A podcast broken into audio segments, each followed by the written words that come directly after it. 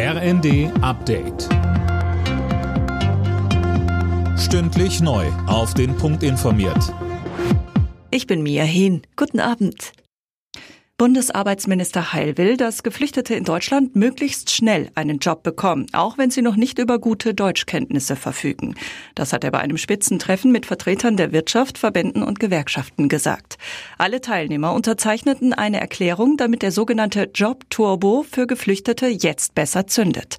Heil sagte weiter, im Einzelnen haben wir die Jobcenter jetzt umgestellt, mit einer engmaschigeren Betreuung mit den Menschen zu sprechen, dass jetzt Arbeit aufgenommen werden muss und auch Unterstützung zu signalisieren, aber auch darauf hinzuweisen, dass man Mitwirkungspflichten hat. Die Bundesregierung will groß in grüne Wasserstoffprojekte in Afrika investieren. Man werde bis 2030 vier Milliarden Euro in eine entsprechende EU-Afrika-Initiative stecken, sagte Kanzler Scholz beim Afrika-Gipfel in Berlin.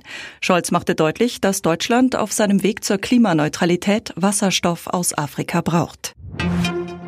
Die Ratsvorsitzende der Evangelischen Kirche in Deutschland, Kurschus, tritt zurück. Hintergrund sind Vertuschungsvorwürfe.